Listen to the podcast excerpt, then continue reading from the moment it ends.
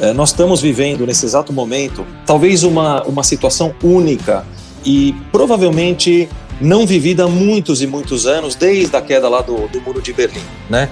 Então nós estamos vendo efetivamente uma cisão entre o leste e o oeste acontecendo em vários sentidos, não só no âmbito governamental, no âmbito político, mas também no âmbito empresarial. Este é o IagroCast, o podcast cultivado com as melhores informações do mercado de fertilizantes. Pessoal, bem-vindos a mais um episódio do IagroCast, podcast que nós criamos para trazer pessoas relevantes para tratar de assuntos de suma importância aqui na cadeia dos fertilizantes. Hoje, pela segunda vez já, o primeiro participante que participa pela segunda vez, o Diego Fernandes, né, que dispensa apresentações, mas a gente já chama ele aqui. Antes disso, aquele overview com Maurício Cussan para trazer a, o que tem acontecido no mercado aí nas última, na última semana, né? Então agora eu passo a palavra aí para o Maurício Pussan. Tudo bem, pessoal? Olá, pessoal. Seja bem-vindo mais uma vez aí, nosso convidado Diego uh, o episódio que mais teve audiência, o primeiro episódio e o episódio mais ouvido. Vamos direto ao que interessa, vamos falar um pouco do, dos negócios na semana. Antes de começar a falar, vou até fazer uma brincadeira aqui do nosso pré-call. Nós conversando entre nós para saber o que, que a gente vai falar. E esse é o resumo do mercado. Ninguém sabe o que está acontecendo, ninguém sabe o que vai acontecer, nada é firme, nada é concreto.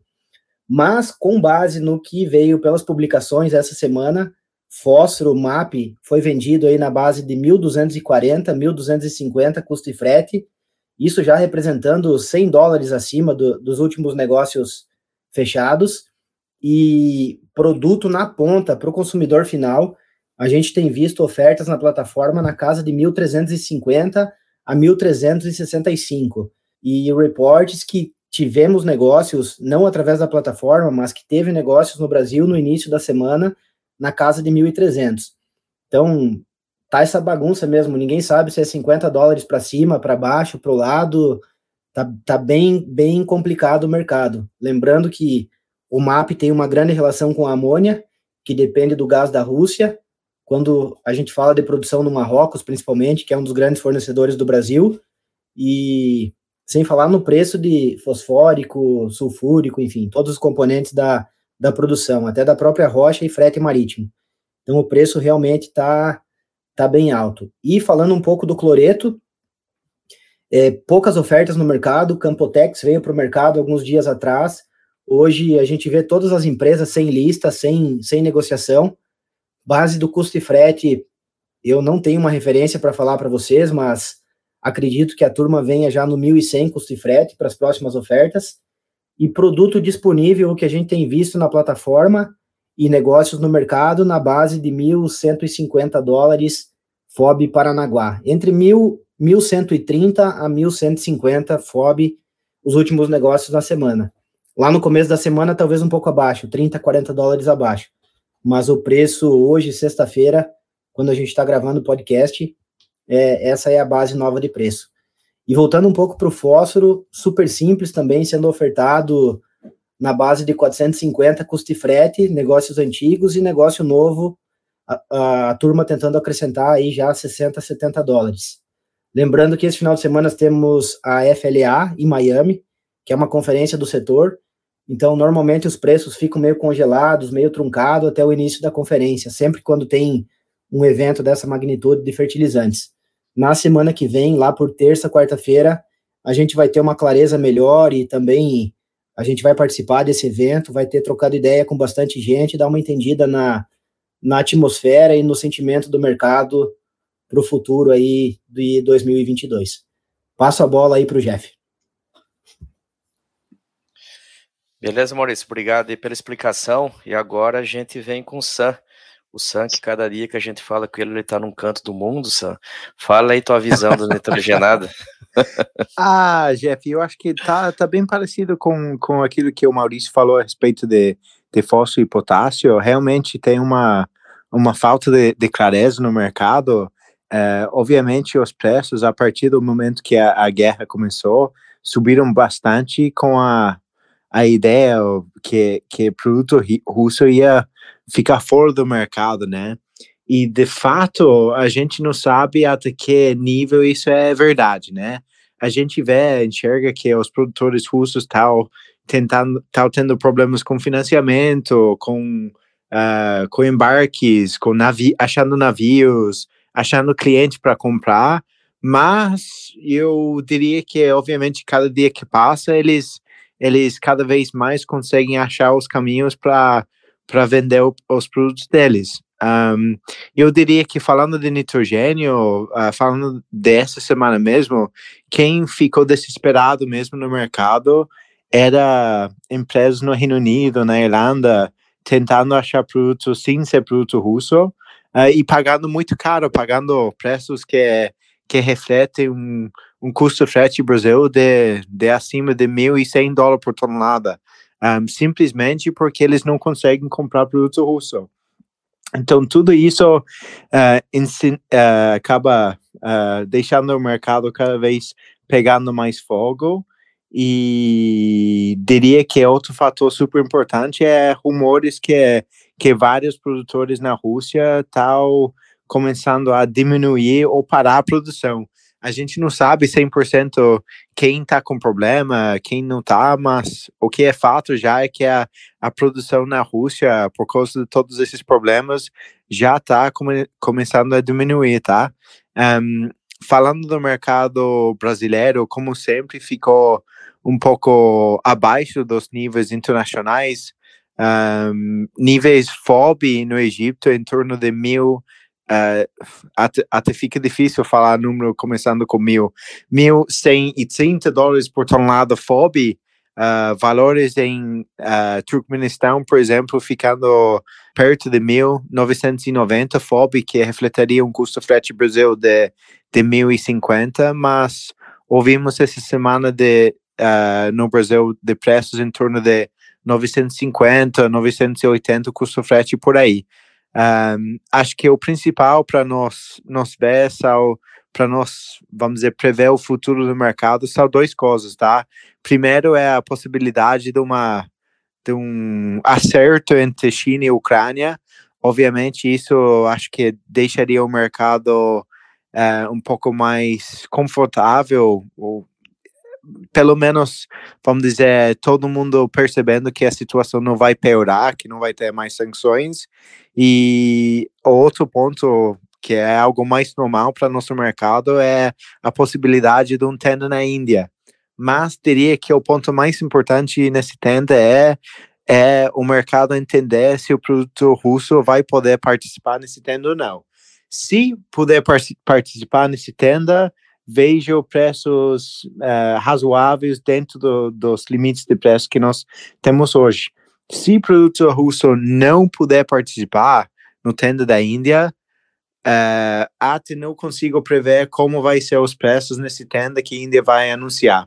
Uh, meio difícil prever como vai ser realmente, Jeff. Só mudando rapidinho para sulfatos e, e nitrato, Sulfato, por causa dos preços na, da, dos nitrogenados no geral, ureia subiu bastante. Na China já ficou em torno de 380 FOB, frete diminuiu um pouquinho, mas um preço de 380 FOB na China hoje daria uns 470 custo frete por aí.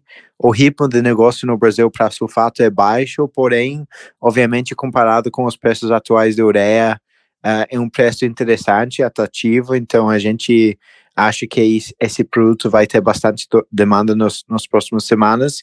Sobre nitrato, gostaria que nosso convidado Diego falasse um pouquinho sobre isso, porque ele já é o, o expert sobre, sobre esse assunto. Então, vou deixar ele falar sobre o mercado de nitrato. Beleza, Sam, brigadão. Agora a gente vem aqui com, com a estrela do episódio, a gente também conversando aqui nos bastidores, o Diego é tipo um adestrador de pitbull, né? Toda hora que o bicho tá pegando, a gente chama ele aqui para socorrer nós. O Diego, né, que como já falamos outra vez, ele é um executivo aí associado da Fair e tá nessa labuta aí há muitos anos, né? E aí, Diego, que a gente vai discutir talvez o indiscutível por momento, É, dentre tantas coisas que a gente poderia ficar falando aqui, de fato são muitas aí, é, além da pergunta que o Sam falou aí para você dar um panorama geral aí do que está acontecendo com o nitrato, cara, aonde que está esse mercado aí? O que, que você fala para nós? Bom, Jeff, mais uma vez é um prazer aí estar com vocês, contigo, com o Maurício, com o Sam. É, eu fico muito feliz que vocês sempre me chamam quando o assunto pega fogo, né? Para mim é uma honra estar aqui com vocês, é, falar um pouquinho, né, pontualmente sobre o momento que nós estamos vivendo. Eu já vou te responder aí, Sam, mas eu preciso primeiro é, engatar o assunto dizendo o seguinte, né? É, nós estamos vivendo nesse exato momento talvez uma, uma situação única e provavelmente não vivida há muitos e muitos anos, desde a queda lá do, do Muro de Berlim. Né? Então, nós estamos vendo efetivamente uma cisão entre o leste e o oeste acontecendo em vários sentidos, não só no âmbito governamental, no âmbito político, mas também no âmbito empresarial. Né? É, os eventos que ocorreram, e aqui eu vou me abster a falar sobre política e a falar sobre é, viés é, direcional sobre se um lado está certo ou errado, porque eu acho que isso não, não compete, ao, pelo menos a mim não me compete é, fazer uma análise sobre isso, né? Mas dizer um pouco para vocês que o momento ele é único, muito agravante, né? A velocidade é, de composição desse cenário foi muito rápida, né? Muito além, é, inclusive, do que propriamente os, os, os, os é, digamos assim, aqueles que estão é, no palco dessa, dessa situação imaginavam, né? Então, é, o que, que a gente pode dizer aqui? Né? É, nós temos é, fatores importantes que devem criar é, cisões em médio e longo prazo. Nós temos aqui no curtíssimo prazo é, uma situação de mercado bastante desafiadora, não é só para o fertilizante, mas isso se aplica também aos petroquímicos, aos metais, aos grãos, é, às cadeias de transformação, à indústria, a relação entre esse fornecimento de energia uh, e também matérias-primas para essencialmente para a Europa, né? Então nós temos aí diversas situações que elas se conjugam e trazem para nós é, um cenário épico, né? E também, de certo, em curtíssimo prazo, um tanto quanto catastrófico, né? Porém, eu acho que muitas das coisas que nós estamos é, assumindo como, como fatos, elas devem é, se alterar e devem encontrar outros caminhos na curva do médio e do longo prazo. Né? Fazer aqui uma, uma especial atenção a que nós é, vivemos aí nos últimos 20, 25 anos um mundo que é, se consolidou um movimento importante de globalização, onde grande parte é, dos ativos industriais e produtivos foi terceirizado para outros países, como é o caso essencialmente da China, em outros, é, outras situações também, né? Uh, e, e o que houve é que, a, uma vez que foi deflagrada aí a pandemia, e nós tivemos todos os efeitos, que inclusive nós falamos no nosso último é, podcast sobre é, essa pandemia, é, os efeitos de, de, todas as cadeias de supply chain que elas foram é, rompidas, ali mostrou claramente que uh, talvez é, lados negativos da globalização que não estavam tão claros para todos ao longo do tempo. Né? É, o que a gente viu na sequência foi uma emissão brutal de recursos, uma injeção brutal de recursos nos mercados, a produção é, desenfreada de inflação em vários setores, né? E agora o que a gente vê é, são governos se defendendo da melhor forma possível com relação a esse a esse evento chamado inflação, né? E nós não estamos falando de uma inflação pequena, tá, Jeff? Nós estamos falando de uma inflação, é, diria, muito alarmante, inclusive em países como os Estados Unidos, né? É, o CPI saiu aí essa semana mostrando que a inflação real nos Estados Unidos está beirando 8%. Né? Então, os Estados Unidos hoje, ele está basicamente destruindo o valor da sua própria moeda é, com, é, com essa situação que está vivendo, de um juros ainda muito baixo e uma inflação que está minando as cadeias de transformação. Né? O mesmo acontece na Europa, talvez um pouco mais é, restrito.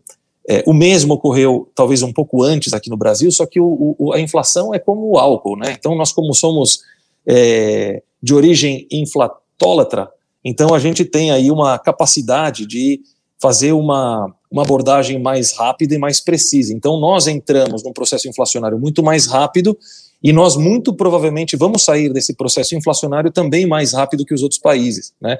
E uma das, um dos sinais que isso, tá, que isso pode efetivamente ter sentido é você ver aí a súbita valorização do real em relação às outras moedas, principalmente no par de emergentes, assim como também na sua, na sua paridade com, com o dólar e com, enfim, com moedas mais fortes, né?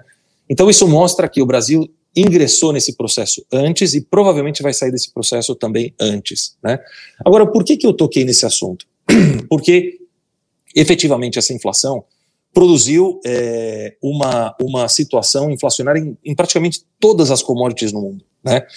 E nós tivemos aqui é, os grãos que impulsionaram no começo do ano passado os preços para cima também dos fertilizantes. Né?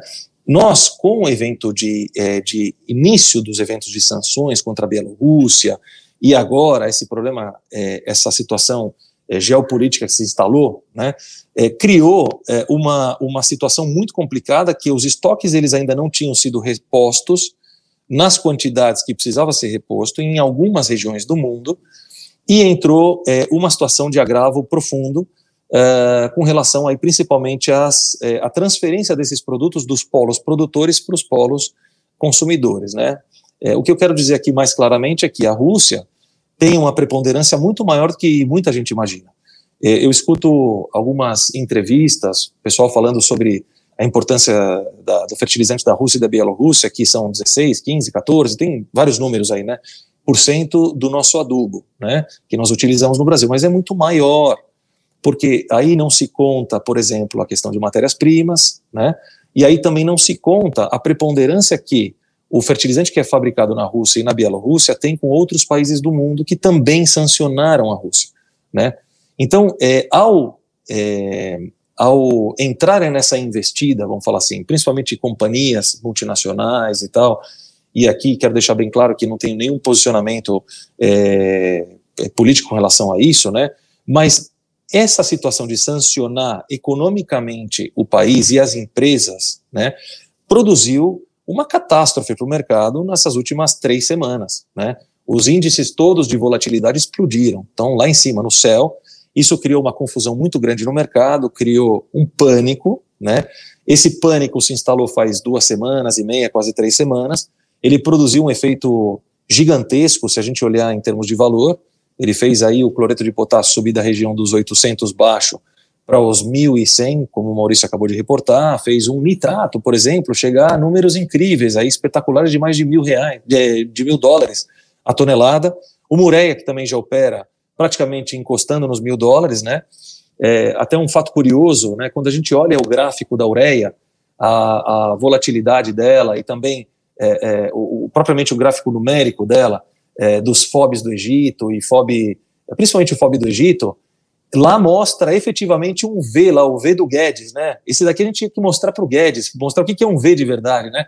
Porque a velocidade de, de recomposição é, dos preços foi um negócio jamais visto, né? O nível de volatilidade que a gente atingiu lá em novembro já tinha sido uma, uma barbaridade, né? Agora, então, é uma coisa que beira o, beira o absurdo, né? Então, o que, que a gente pode pensar em, em termos desse cenário todo? Bom, o primeiro deles é é, toda uma situação de catástrofe, ela produz uma energia. E essa energia ela é dissipada, e após você ter esse movimento, você tem naturalmente uma acomodação. Né? Então, nós vamos ver agora, muito provavelmente, uma acomodação de realidades, eu diria. Né? Onde, na nossa visão, é, os, os, os players principais têm desafios maiores do que os players menores, players que têm uh, restrições é, de nacionalidade vão encontrar certas dificuldades, né? Ou seja, empresas, por exemplo, multinacionais, americanas ou europeias que sancionaram cargas, por exemplo, da Rússia ou sancionaram empresas da Rússia, né? A gente até escutou terminais no Brasil sancionando carga da Rússia, quer dizer, chegou num nível muito é, muito problemático essa história, né? Então isso tudo vai produzir efeitos uh, que naturalmente nós vamos ter uma reordenação dos, dos players e uma reordenação dos fatores. Né? É, algo que não se deve duvidar jamais, pessoal, é da capacidade do russo se reinventar. Tá? O russo vai se reinventar, ele vai exportar através de outros países. Quer ver? É uma conta muito rápida para vocês. Hoje, apesar de ter uma certa restrição é, de embarque de produto, mas você vai lá, coloca um navio no, no, no, no Báltico, por exemplo, embarca um Panamax e manda para a China, você vai gastar 60, 70 dólares, um exemplo, tá? É uma vez que esteja normalizado isso. Então, você pode muito bem mandar esse produto e exportar ele da China. E assim como a China, tem vários outros candidatos que teriam interesse, que teriam interesse enorme em fazer isso, inclusive a Índia, né? propriamente a Índia. Então, é, é lembrando que Índia, é, China e Emirados não, eles, eles votaram neutro aí na, na, na, na, nessa convenção que teve da ONU, agora é a semana, acho que retrasada, que o, o, o, o Brasil votou a favor, né? É, então, é, nós vamos ter uma reordenação dos fatores, é, fica muito claro que o desafio não é tanto operacional, fica mais claro que o desafio é financeiro hoje, tá? Como fazer os recursos chegarem até uh, os as companhias na Rússia e tudo mais. Então, aqui o SWIFT já começa a produzir, a restrição ao SWIFT já começa a produzir efeitos complicados, é, efeitos esses que já, estão, que já estamos vivendo como indústria nas operações da Bielorrússia, né? É, mas, de fato, a gente analisa que é, volta a surgir, ou talvez volta a ganhar importância, a figura é, de um interlocutor no mercado que ele ficou um pouco abandonado, esquecido, talvez um pouco desmerecido, que é o trader. Né? O trader internacional ele vai ganhar uma força tremenda daqui para frente. Né?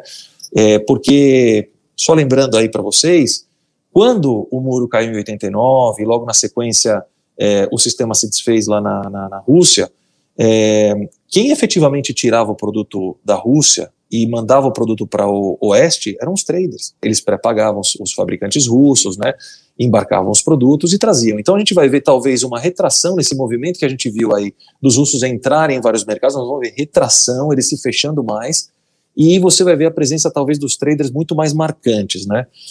É, dentro desse cenário, acho também que você vê aí o protagonismo da China vai tomar uma, uma especial magnitude em todo esse contexto, China vai definitivamente virar um, um, uma, um comércio, né, um, um, centro comercial do mundo para essa parte de fertilizantes, né, maior do que já é hoje, tá? E isso vai em todos os produtos, né, produtos de reexportação e produtos naturalmente que eles fabricam lá. Então, é, posto esses cenários, a gente tem em cada setor do mundo, em cada continente, efeitos é, que vão é, ser mais ou menos uh, digamos assim, uh, vamos falar assim, vão ser mais ou menos afetados esses, essas zonas eh, em determinados tipos de nutriente até toda essa reordenação de fluxo de trading ela ser uh, remontada. Né? Então, nós estamos hoje numa situação em que o, o que a gente chama de, de, trade flow, né, que é o, esse fluxo de trading, ele está sendo reordenado. Né? E isso não é uma reordenação que acontece em uma semana. Essa reordenação provavelmente vai levar seis meses, é, é, daí para frente, entende? Mas que os fluxos vão se restabelecer, é óbvio que vão. Que, eventualmente, as paradas de fábrica hoje que estão acontecendo, né? O, o Sam falou aí, teve uma, teve uma fábrica aí, Togliatti, está quase parando lá, na, lá na, na, na Rússia tal. É pontual isso, né? Até a coisa mais ou menos se acertar. A coisa se acertando, esses, essas produções que eventualmente pararem, elas vão retomar o fluxo e o, o fertilizante vai encontrar o seu caminho como a água encontra o oceano. Ponto. Então, é, eu acho que esse que é um, é um, é um, ponto, um ponto importante aí, né? Eu, Diego, de, dentro dessa bela explicação aí global da coisa, vamos dizer, outros pontos, tipo assim, hoje está de novo uma enxurrada de informações na internet, aí todo mundo debatendo fertilizantes, assim como criou-se uma legião de especialistas em guerra, também tem uma legião de especialistas em, em fertilizantes agora nos últimos dias, né? É, a gente, tipo assim, é muito cedo talvez para a gente falar, mas vai dar uma, vai dar um, na tua visão, vai dar uma dor de barriga logística maior do que foi 2021, pensando no fertilizante chegando lá na fazenda, no interior do Mato Grosso, por exemplo? Jeff, eu acho que todas as cadeias elas vão ser afetadas. Né? À medida que você tira o fluxo e, a, e o ciclo né, de cada cadeia, é, em especial, por exemplo, a cadeia logística, né, que você interrompe a chegada de produto né, fosfatado, potássico e também nitrogenado da Rússia, mesmo que seja temporário isso, mesmo que seja um mês, dois meses, três meses, você está tirando a correia é, do, do, de uma engrenagem, entendeu? Então, e vão ter efeito, sem dúvida, né? É, é, é, muito, ainda muito difícil de quantificar o tamanho desses efeitos e também dizer uh, o tempo fractal que eles vão acontecer, né? É, eu acho que tem é, grandes desafios à indústria, né? Principalmente na base de matérias-primas, né? O enxofre, por exemplo, é um grande desafio para a indústria aqui local. Como que vai fazer o abastecimento de enxofre? Né? Lógico, nós temos outros, outros, outras é, fontes de produção no mundo. Você tem ADNOC, por exemplo, que agora está voltando com mais força. Né? Mas mesmo assim, a presença era quase omnipotente da Rússia uh, é, nessa, nesse supply, né? de, nessa, nesse, uh, nesse fornecimento dessa matéria-prima importantíssima para a fabricação do fosfatado no Brasil. Né? Então, isso é um, é um problema seríssimo. Outro problema seríssimo é, é por exemplo, a amônia que era exportada lá do sul da, da Ucrânia, ia lá para o Marrocos, ia para alguns outros lugares. Bem, não é uma quantidade assim gigantesca, mas são quase 300 mil toneladas ano de amônia que desgargalam é, enormemente a fabricação de MAP no Marrocos. Quer dizer, da onde que vai sair essa amônia, né? Aí você pode, começa a ver o seguinte, que é, aqui, pessoal da, da, um exemplo, né, o pessoal da Unigel, né, eles têm lá é, um sistema de precificação de gás que vai de acordo à oscilação do preço do petróleo. Então, daqui a pouco é mais conveniente para eles exportar amônia do que fazer ureia. Então, daqui a pouco eles vão virar é, fornecedores de amônia para o Marrocos, né? E nós vimos essa semana aí negócio acontecendo lá da, da Profertil vendendo é, amônia para o Marrocos. Então, você tem uma reordenação de fluxo nessa história toda, né? Então, é óbvio que os grandes fabricantes estão procurando é, reordenar esse fluxo rápido para manter a chegada do produto e que isso possa manter a cadência de chegada nas fazendas no Mato Grosso, em todos os lugares do Brasil, né? Mas o problema ele é circunstancialmente, ele está ele tá lá na origem, ele está na matéria-prima, né? Outra coisa também, Diego, assim, para a gente entrar, assim, direcionado nesse assunto, questão do KCL. Essa semana aí a ministra teve no Canadá, tal, saiu um monte de nota aí, é, de possível aumento de volume para cá. O que, que, que é a tua visão sobre essa situação aí? Bom, o Canadá já tinha anunciado algum certo tempo atrás é, investimentos em expansão, né, garantindo também é, um aumento de produção que seria alocado naturalmente para o Brasil. Né? Então, aqui não, não tem nada novo. O que eu acho que foi a ministra, e aliás, tem que parabenizar ela, porque ela fez essas viagens, isso é importantíssimo para o Brasil, né? ela foi para a Rússia, ela foi para o Canadá, enfim. Mas o que você tem que pensar, Jeff, é o seguinte: uh, a situação é muito conveniente para, eh, principalmente os Estados Unidos, que o produto fique lá. Né? Uh, e efetivamente, uh, o Canadá está recebendo visita de todo mundo hoje. Né? Você imagina que a quantidade de países que, por exemplo, a Bielorrússia exportava é uma quantidade superior a 100 países que eles exportavam. Então você imagina que, ao ter restrições seríssimas que existem hoje, por exemplo, com o envio de dinheiro, é, então, a quantidade de países, de, de, de, de, companhias, de ministros, do que for, estão visitando essas origens, né? É, é, óbvio que existe a boa vontade de todos os lados que é, isso se, é, se equilibre, mas é, tem, tem, quando você tira um player é, com a importância da Rússia e da Bielorrússia do mercado subitamente, não existe você repor isso nem em curto nem em médio prazo, isso é uma fantasia. Então, o que, é, o que efetivamente diria é, o, o problema, voltando, está né, tá nas matérias-primas, mas nos, nos produtos aí, Cacelli não é um produto acabado, mas é um produto que ele já vai um, um direcional para a utilização final, esse é um, é um, problema seríssimo, né? Quer dizer, de todos os produtos que você tem hoje, o mais sério é o, é o potássio. O potássio não tem, a gente pode falar aqui de fósforo, né? A fósforo, a, a China tem uma capacidade hoje estrutural lá instalada de produção gigantesca, eles produzem a 40% da capacidade, então o fósforo ele pode desgargalar até onde for, é, lógico, vai ter um problema ambiental gigantesco, mas já que o mundo inteiro rasgou a agenda SG, não tem problema. Daqui a um ano nós vamos para Pequim, a gente vai estar conversando a um metro de distância, a gente não vai conseguir ver um ou outro, né? Mas os caras vão produzir, porque também o chinês, e é por isso que eu falei que a gente acredita que o, a China vai ter um protagonismo importante, é porque na história a gente nunca viu preços de fertilizantes onde eles estão. É, e o chinês ele vai promover isso com uma velocidade enorme, uma frequência muito grande, principalmente para abastecer é, os países ali dentro da, da, da, da, regionalidade deles, né? E obviamente isso vai sair também para exportação. Então, assim, no fósforo existem problemas circunstanciais, mas eu acho que as soluções elas é, elas é, é um debate muito mais sobre o deslocamento de um fluxo aqui para um fluxo ali, a matéria-prima amônia que vai para cá, o enxofre que vai para lá, enfim, né? E a coisa mais ou menos encontra o, a água encontra o oceano. É, no nitrogenado, eu diria que é, é, até muito curioso, fazendo um parênteses, né? É muito curioso você ver a, a, as missões americanas que estão lá na Venezuela, né? Em, em, em conversas lá com, com, é, com eles, né? Para retomar é, uma relação, diria assim, talvez não saberia nem como qualificar isso, porque talvez não seria nem comercial, né? Seria talvez estratégica, né? é, e que você vê que países que estavam banidos daqui a pouco não vão estar tá mais banidos, não vão estar tá sancionados, né, como é o caso do Irã, como é o caso da Venezuela e tal. Então você tem um, um certo reequilíbrio, né, você tem é, muitas fontes é, de produção global, é, então de uma maneira ou de outra você se reequilibra, você se reacomoda né, no nitrogênio. É, lógico, é, tem nitrogênio que eu digo ureia, tá, especificamente, porque, por exemplo, a amônia é um problema sério. Na amônia você interrompe uma cadeia de produção de amônia e você não instala o dedo e faz uma, uma outra fábrica de amônia, um terminal de amônia. Então, a amônia é um problema seríssimo, né?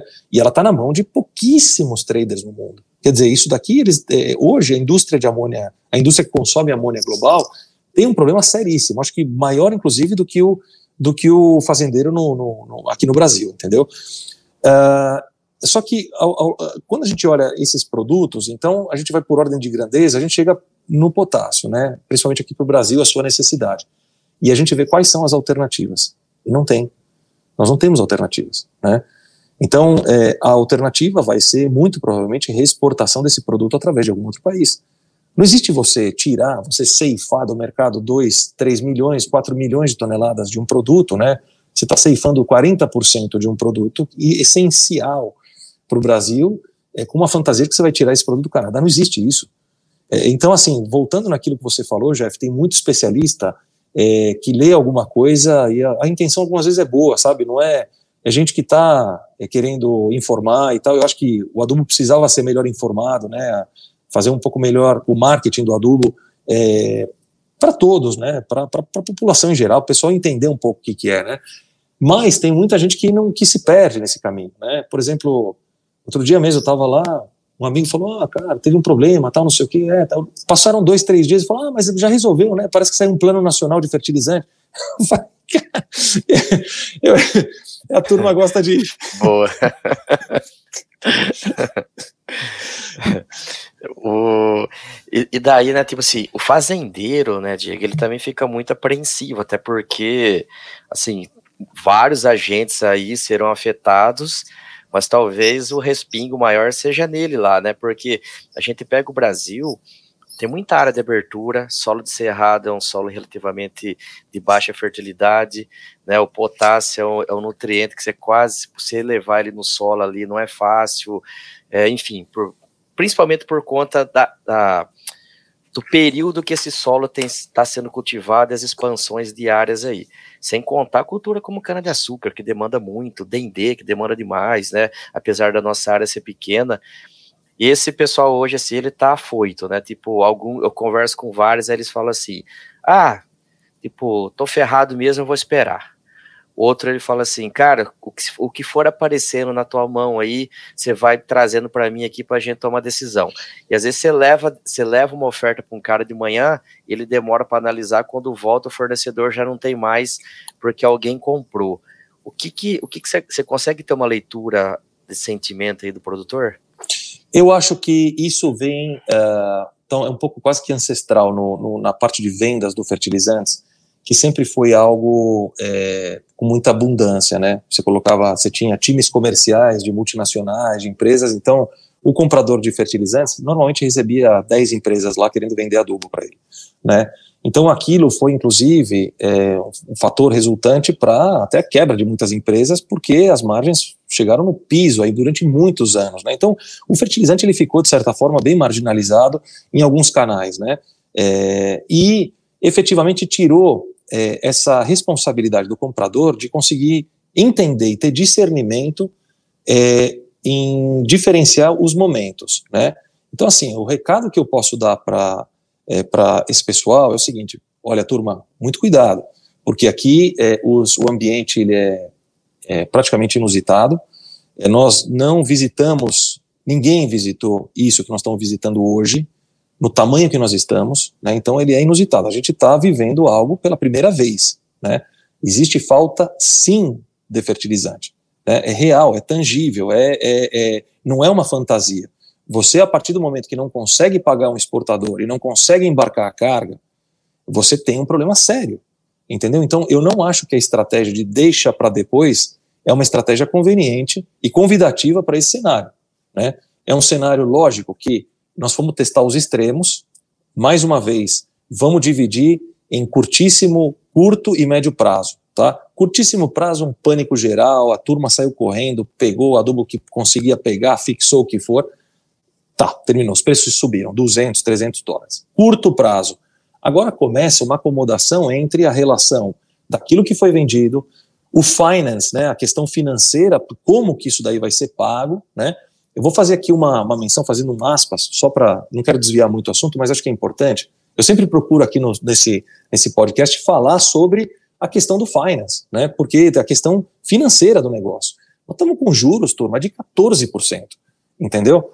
Nós estamos com custo de capital gigantesco, e agora um cenário de preços ainda pior do que era em novembro, né, então, é, como compor esse fluxo financeiro é um desafio gigantesco para as empresas. Né?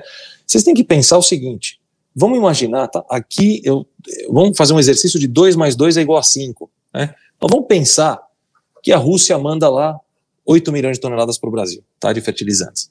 E vamos agora chutar lá em cima, vamos falar em 1 mil dólares o preço médio. São 8 bi de dólares em vendas que o russo faz para o Brasil. Tá?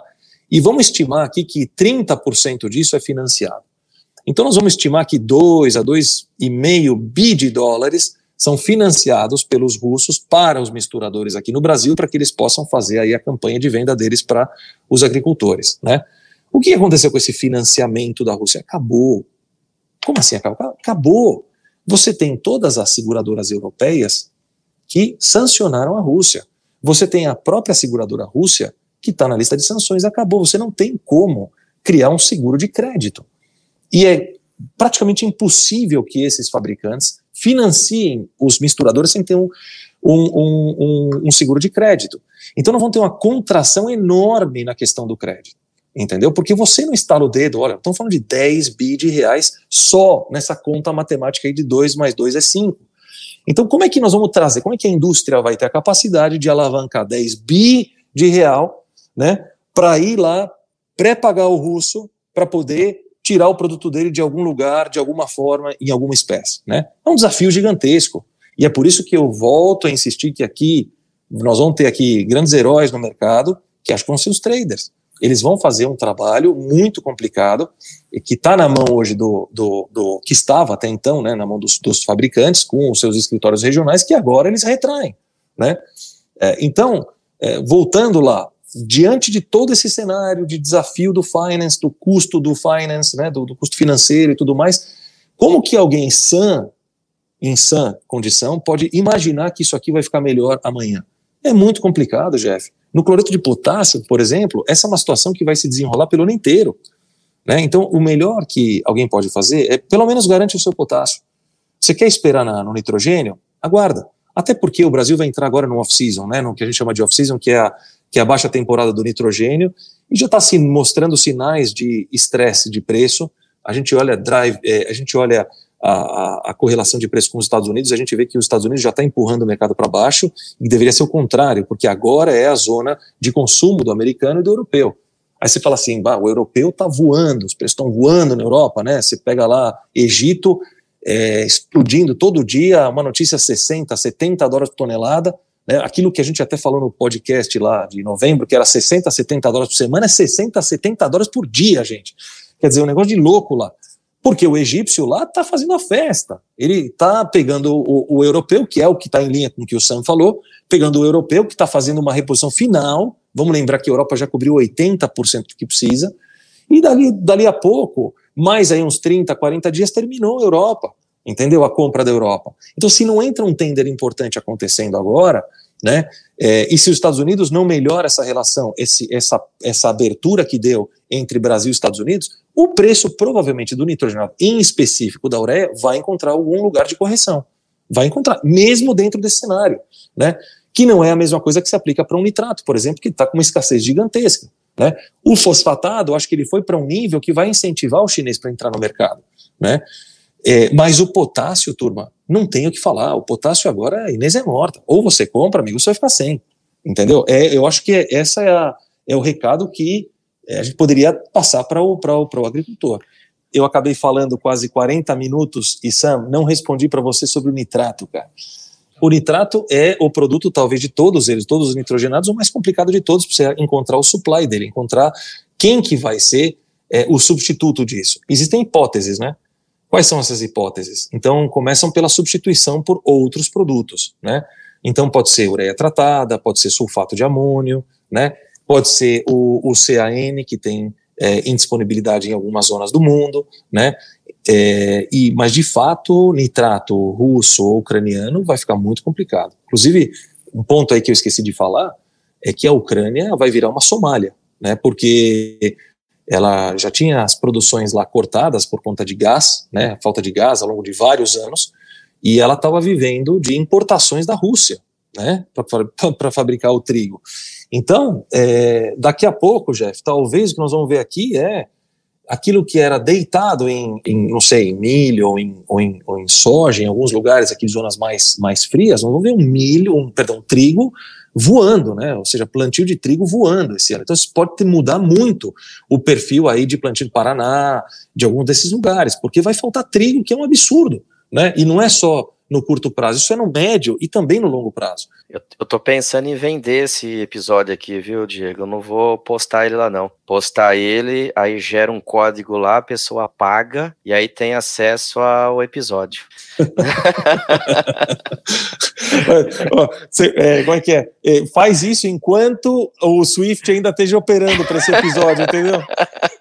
Ó, eu quero falar uma coisa para vocês, quebrar um pouco aqui a, a sequência, né? Mas deixa eu dizer assim uma impressão que eu tenho sobre tudo isso, né? Eu acho que os Estados Unidos é, arrumou uma confusão muito grande para eles, né? Ao fazer tudo isso, e acho que muitas empresas na sequência vão tão tão é, fazendo uma criando uma cicatriz profunda de longo prazo nas relações de, de, de, de principalmente das cadeias de abastecimento, né? Porque é, é muito provável é, que o russo vá para o sistema chinês, o sistema financeiro chinês, né, e abandone o SWIFT. E quando isso acontece, muito provavelmente você vai criar uma certa fortaleza, inclusive na moeda chinesa. Né? Então, é, eu acho que os Estados Unidos ele terminou nessa de querer ajudar, né, vamos colocar entre aspas, é, essa situação, é, terminou talvez num, num momento em que ele vai ser posto em xeque em médio e longo prazo. Por isso que acho que todas as empresas, os agricultores, ouvintes e tudo mais aqui, nós somos brasileiros, né? Eu, na minha visão é não nos compete tomar decisões, posturas com relação a coisas que não são sobre os nossos assuntos, entendeu? Isso é uma visão pelo menos minha. Então eu acho, o Brasil é altamente dependente de fertilizantes, profundamente dependente da Rússia, profundamente dependente da Bielorrússia, entendeu? Não existe o cenário do Brasil ficar mal com esses países.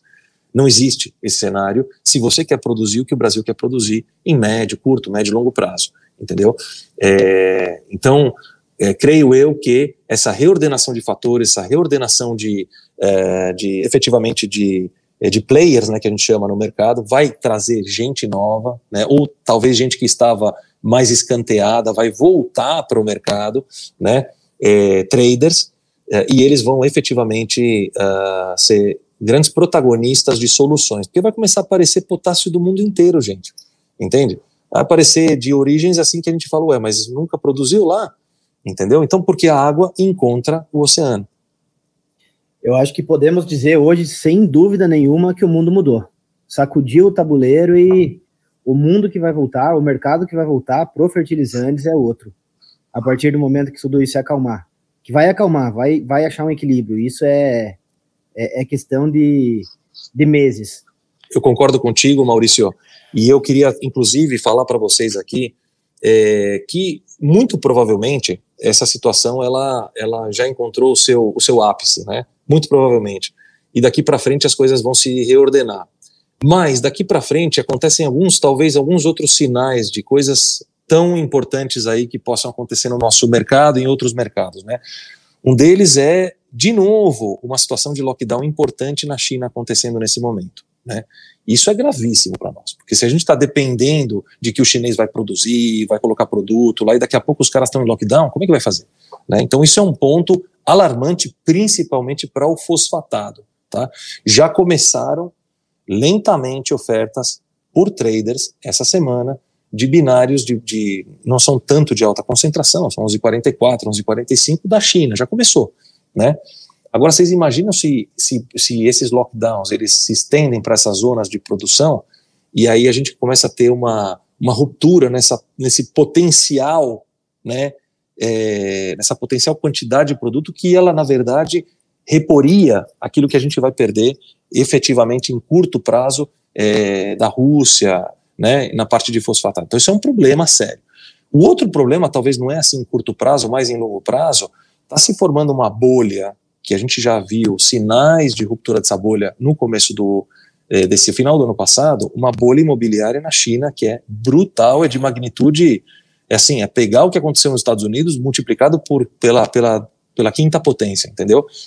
É, ontem eu participei de uma lá do, do, do, do de um de um congresso e, e, teve uma palestra muito interessante proferida lá pelo Ricardo Amorim, né? E ele deu uns números aqui que eu queria compartilhar com vocês que são muito interessantes sobre esse assunto. Que em 2008, quando teve o, o problema do, do subprime nos Estados Unidos, tinham 2,2 milhões de unidades entre apartamentos e, uh, e casas, né, disponíveis para venda no mercado, né? E foi quando deu aquela porrada. Hoje, a China tem 20 e 3 milhões de unidades entre apartamentos e casas Nossa. Disponíveis. Então, assim, nós estamos falando de um problema sério. E por que, que eu estou levantando esse problema? Para fazer o gancho de lá de trás que a gente começou esse podcast falando sobre os juros, turma. Quando o juro sobe, todas as atividades econômicas elas são colocadas em xeque, entendeu? Inclusive a atividade de produção agrícola. Então, esse é um ponto que todos têm que tomar muita atenção. Principalmente porque agora como é, houve um, uma, uma situação muito irracional de composição de preços, o fertilizante ele passa, ele passou para um, um, um, uma situação em que a quantidade de recursos que se precisa antecipar e manter, ou seja, é, o produto né, na curva do tempo, ela ficou extremamente cara e muito perigosa. Então, isso daí o pessoal tem que tomar cuidado, principalmente aqueles que estão na cadeia de transformação, na cadeia de, nessa cadeia de, que faz a transição entre as origens e o destino final. Para o destino final, isso é uma realidade que vão pagar um adubo muito mais caro esse ano, mas para aquele que está no meio transacionando, isso é um risco gigantesco para eles, né? Misturadores pequenos e, e, pequenos, médios, grandes, que não interessa o tamanho, né? Então, o nome do jogo hoje é fazer gestão de risco, precisa ser feito com muito profissionalismo, precisam ser colocados limites de exposição, precisam ser colocados, precisa ser é, medido com muita perícia é, as, as volatilidades, as oscilações de preço, está é, com muito olho na parte de liquidez, né? Quando que o mercado ele perde as janelas de liquidez e é, são mares bem revoltos, né? Mas eu acho que na, na curva do médio e longo prazo tudo se restitui é, os canais eles voltam a, a, operar, não, não serão os mesmos canais, como o Maurício falou, né? O mundo realmente sacudiu, virou, mudou, criou, bom, vai criar novos canais, né? Mas o produto, como a água, ele vai encontrar o oceano. É o ano, como se diz, né? O ano de papai e mamãe, né, Diego? É um ano, é um ano desafiador pra caramba, Jeff. Cara, brigadão pela aula aí, viu, Diego? Toda vez que eu gravo um podcast, eu ouço ele depois, né? Porque enquanto a gente tá, o entrevistado tá fa falando, às vezes eu tô pesquisando alguma coisa, eu tô olhando e o cérebro de um homem não faz duas coisas ao mesmo tempo, né? Esse daqui eu vou ter que ouvir umas cinco na segunda-feira. imagina, Jeff. Imagina, é, fico sempre à disposição de vocês. É, quando os, os, fertilizantes chegarem em 3 mil dólares, vocês me ligam de novo, a gente faz um novo podcast. Beleza, cara. Muito Diego, bom participar com vocês, viu? Cara, brigadão, obrigado Sam e Maurício aí pela presença. Obrigado aí. Obrigadão mais uma vez, Diego. É, não foi a última, o último convite que você recebeu, pode ficar tranquilo, né? P podemos daqui uns dias até pagar um churrasco para você, né? Quem, quem faz três ganha, quem faz três ganha um churrasco. Vamos criar essa regra aqui no no Iagrocast. Ganha um churrasco e pede a música, né? E pede a música Exatamente. também. E, e, o Diego é só podcast de quando a ureia tá acima de mil, né? É, Agora tá exatamente. Tá de mil, então. é isso aí, Maurício. Obrigado, viu? Obrigado, viu, Jeff? Obrigado, Beleza. Sam. Valeu, pessoal. É, pessoal, não esqueçam lá de entrar na nossa página no iagro.com.br, façam seu cadastro lá, recebam semanalmente os relatórios da CRU via e-mail e também sigam a gente nas redes sociais, lá no Instagram, no iagro.brasil. Um abraço, pessoal. IagroCast é o podcast da Iagro, a sua plataforma online de compra e venda de fertilizantes. Acesse iagro.com.br Cadastre-se e encontre as melhores oportunidades.